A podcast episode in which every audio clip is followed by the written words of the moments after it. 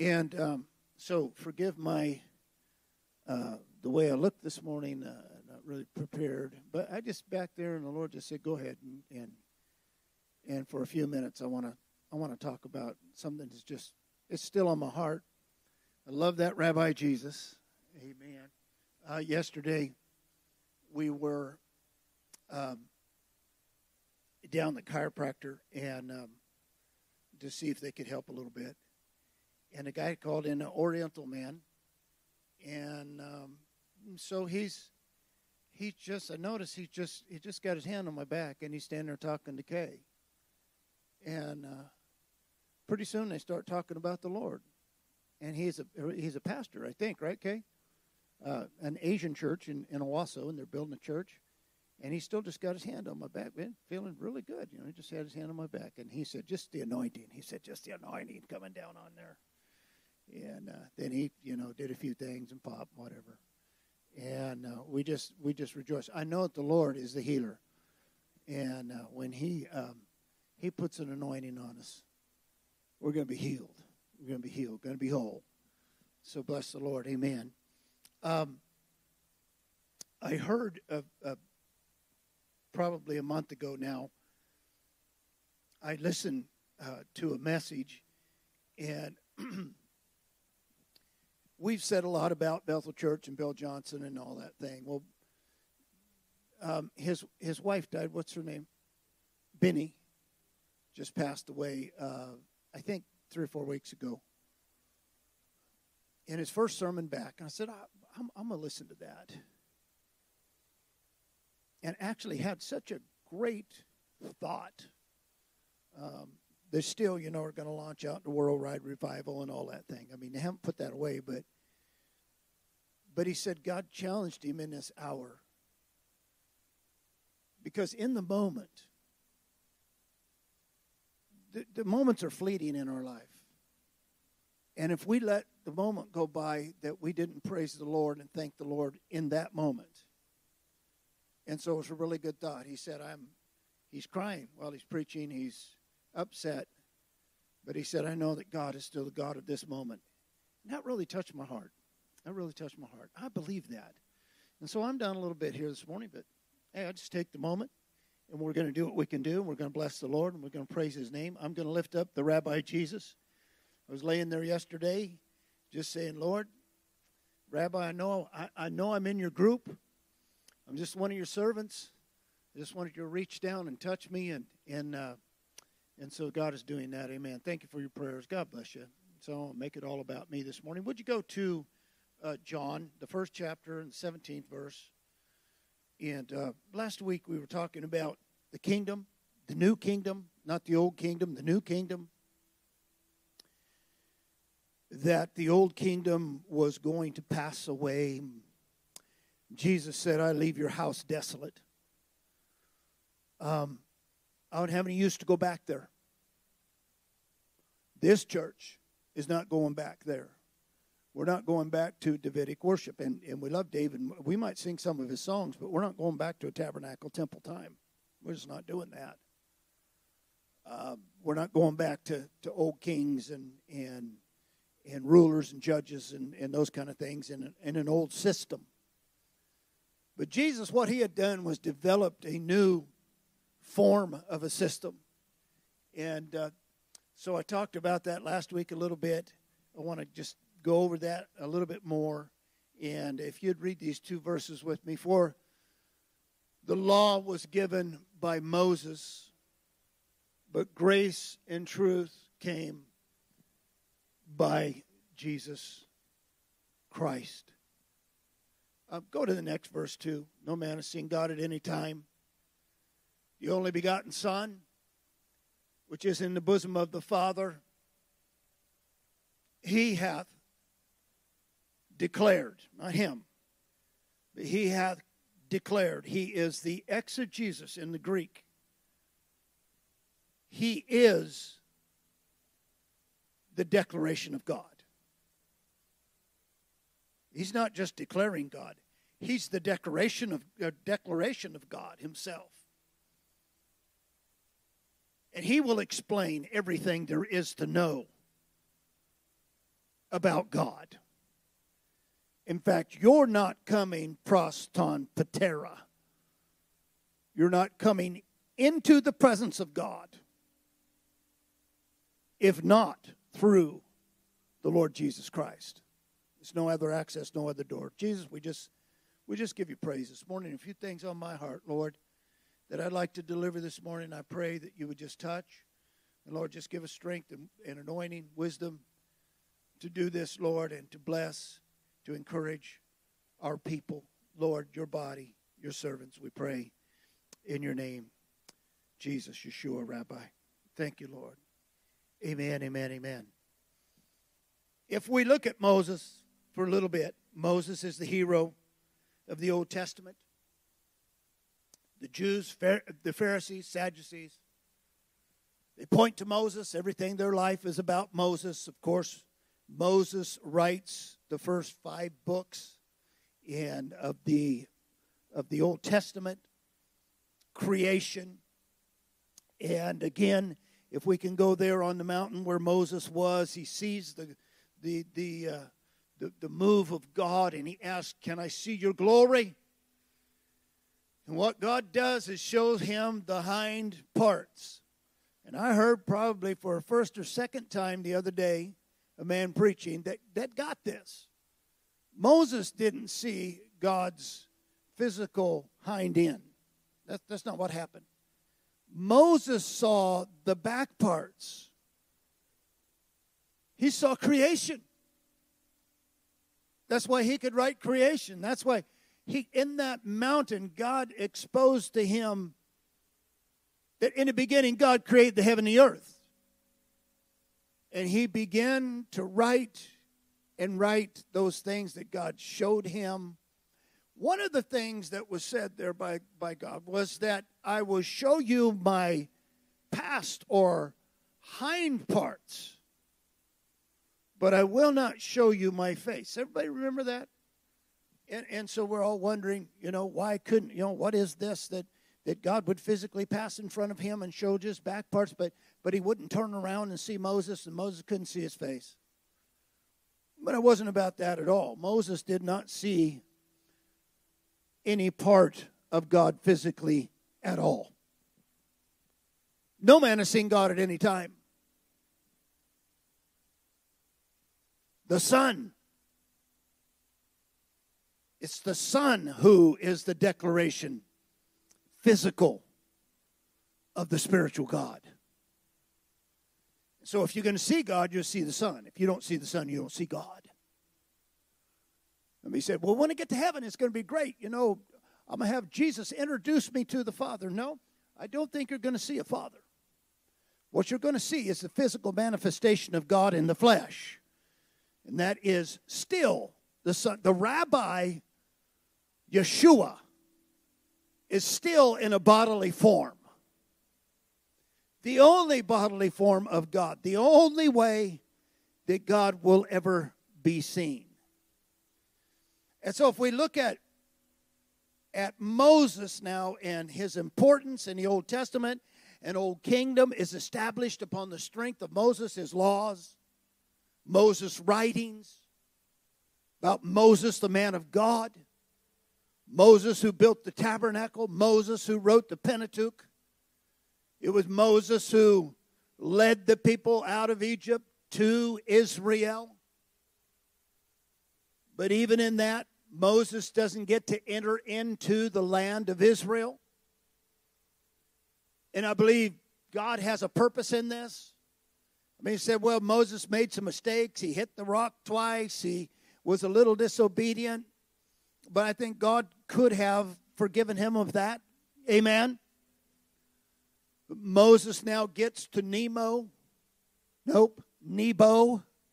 Nemo's the little other guy gets to Mount Nebo, he will die and God will take him from Mount Nebo, never seen setting foot into the promised land. I don't know if you've seen, you might want to go home and look at it, but from Mount Nebo, there's set up there a, a little directional, um, sort of a metal, I don't know what you'd call it, guide. That if you're standing on Mount Nebo, you can see every place, every event. You can see where Jerusalem is. You can see where the towns are. You can see the valleys. You can see the mountain because on Nebo you can see it all. And so Moses got to see where it was. He just didn't get to enter in. So what's so interesting about this, and, and Dustin asked the other night this question, it made me start thinking again.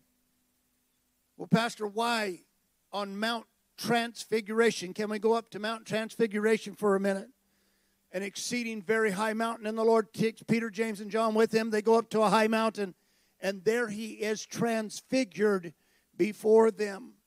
His clothes are shining as white. Uh, radiance is coming from him. If we connect that into the book of Hebrews, we know what the apaugasma or or the light is not from somewhere else. He's not mirroring the light. He is the light. And it is flowing from him. They, they are just so amazed. And yes, they admittedly they did go to sleep for a little bit. Uh, but when they awoke, what they saw absolutely shocked them, it stunned them. Here is Jesus, here is Elijah, and here is Moses. And they are real spirits. They are whatever that spirit house after life is. They came up out of paradise. God summoned them up to be on Mount Transfiguration with Jesus. They weren't just there as sort of a ghost, but that was what they whatever they are physically in paradise. Jesus talked about paradise and the rich man and and the man that was a rich man in hell and the beggar in paradise. Some sort of a body, some sort of a spirit form. God summons them up out of that resting place of paradise. And they will stand upon that mountain, and on that mountain, they will see the glory of God. Moses wanted to see it on Sinai, but it wasn't time. It wasn't, God had not revealed, he could not see his face. But as Paul told us in the book of Corinthians, that we see the glory of God in the face of Jesus Christ. And so God summons up Elijah, the old representation of the prophets. He summons up Moses in the representation of the law. And so the law and Moses and Elijah and all the prophetic of the Old Testament are standing there. And suddenly a voice comes out of heaven and said, This is my beloved Son. Hear him. I see it this great switch off, handoff of an old covenant to a new kingdom. Former things are going to pass away, but all things are going to become new. Can I quote that scripture to you in another sense? If any man be in Christ, if we go into his kingdom, former things are passed away. Moses, the law, the system of uh, Judaism and their culture, their governments, it passes away and all things become new because they are in Christ. Can you say amen? Do you see the kingdom? There's a split. What's this Mount Transfiguration thing all about? So, the three main apostles of the new church will definitely see that Jesus' word supersedes all other things. The new kingdom is above all other things, and that God has decided that that will pass away, but the new kingdom will be upon us. Here again, pray in this manner Our Father which art in heaven, hallowed be thy name, thy kingdom come. The kingdom was not there that God had designed. Can you say amen? But thy kingdom will come. And so putting away Moses, do, do we look at the law of Moses? Is the law of Moses good for us? A lot of people live under the law of Moses. They, uh, let me just take, we had some uh, Seventh day Adventist neighbors, wonderful, good people. And I believe they love the Lord in, in how much they could.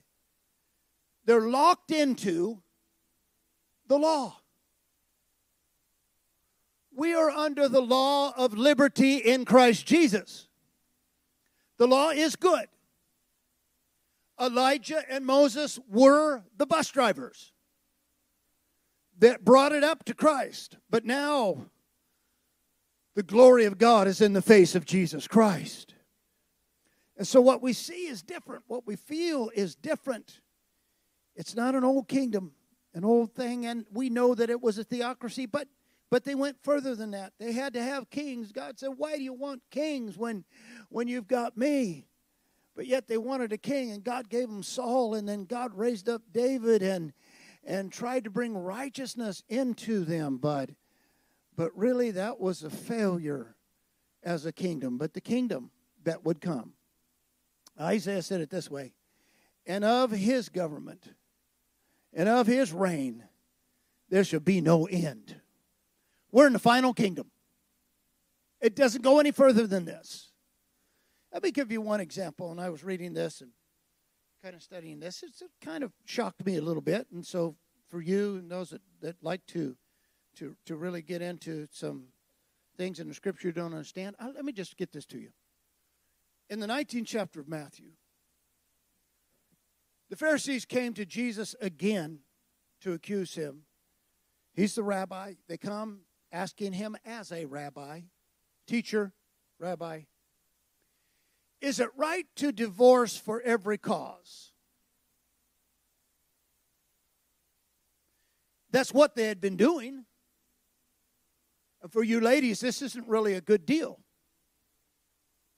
They would marry, and if they found any cause that they didn't want that woman, they would write to her a bill of divorcement stating why they didn't want to be married to this woman, give that to the priesthood or whoever, and they were legally divorced. This was a practice of the Jews. Again, I'm telling you, the Jews, the Jews at Jesus' time were so far away from God. That's why he said, With your lips you honor me, but with your actions you, you don't know God. Master, rabbi, teacher, let's ask you, can we divorce our wives for any cause. And Jesus began to, to explain to them. He says, In the beginning, God brought a man and a woman together as husband and wife. And by the way, that's still the only formula. We're not going any further than that because then Jesus said, No, he says, he says, But because of the hard heartedness, Moses gave you an exception to what God had laid down. Now, this, this kind of scared me a little bit. Moses gave them something that God didn't give them. In the beginning, Jesus said, it was not so.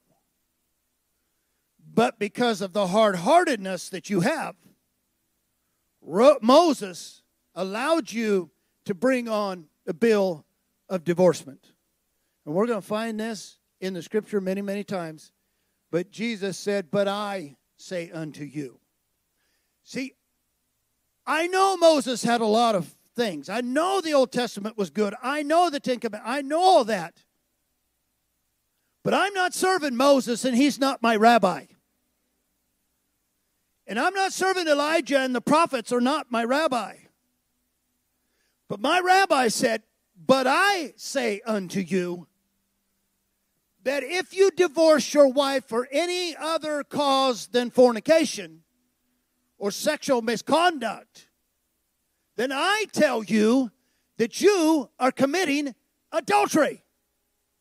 So these men standing there have probably done this practice because they believed that Moses told them they could. Now, now look at this. So is Moses wrong in what he said?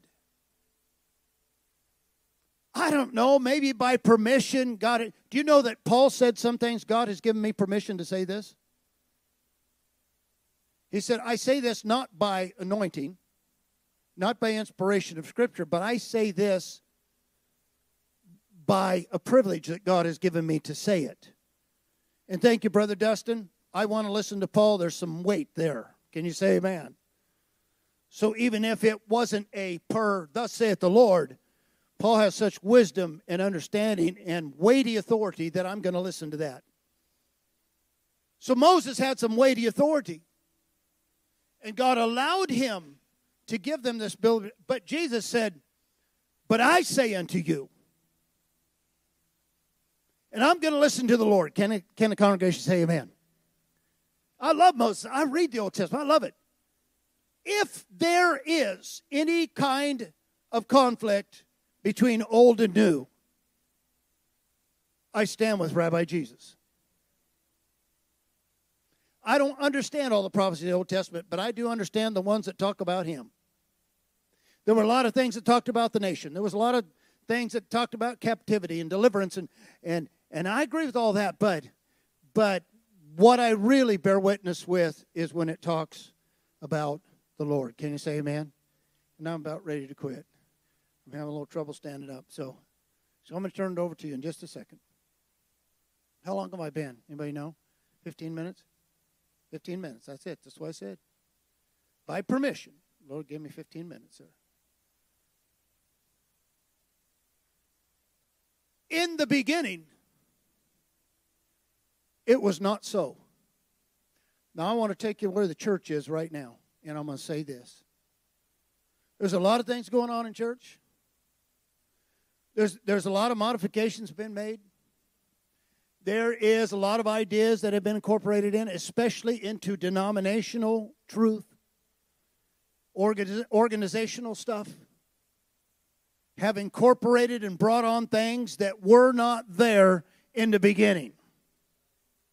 So, may I encourage the church don't go with what's been modified because of the hard heartedness of people's hearts. We're going to stand in the beginnings. We're going to stand where the Lord stood in the beginnings.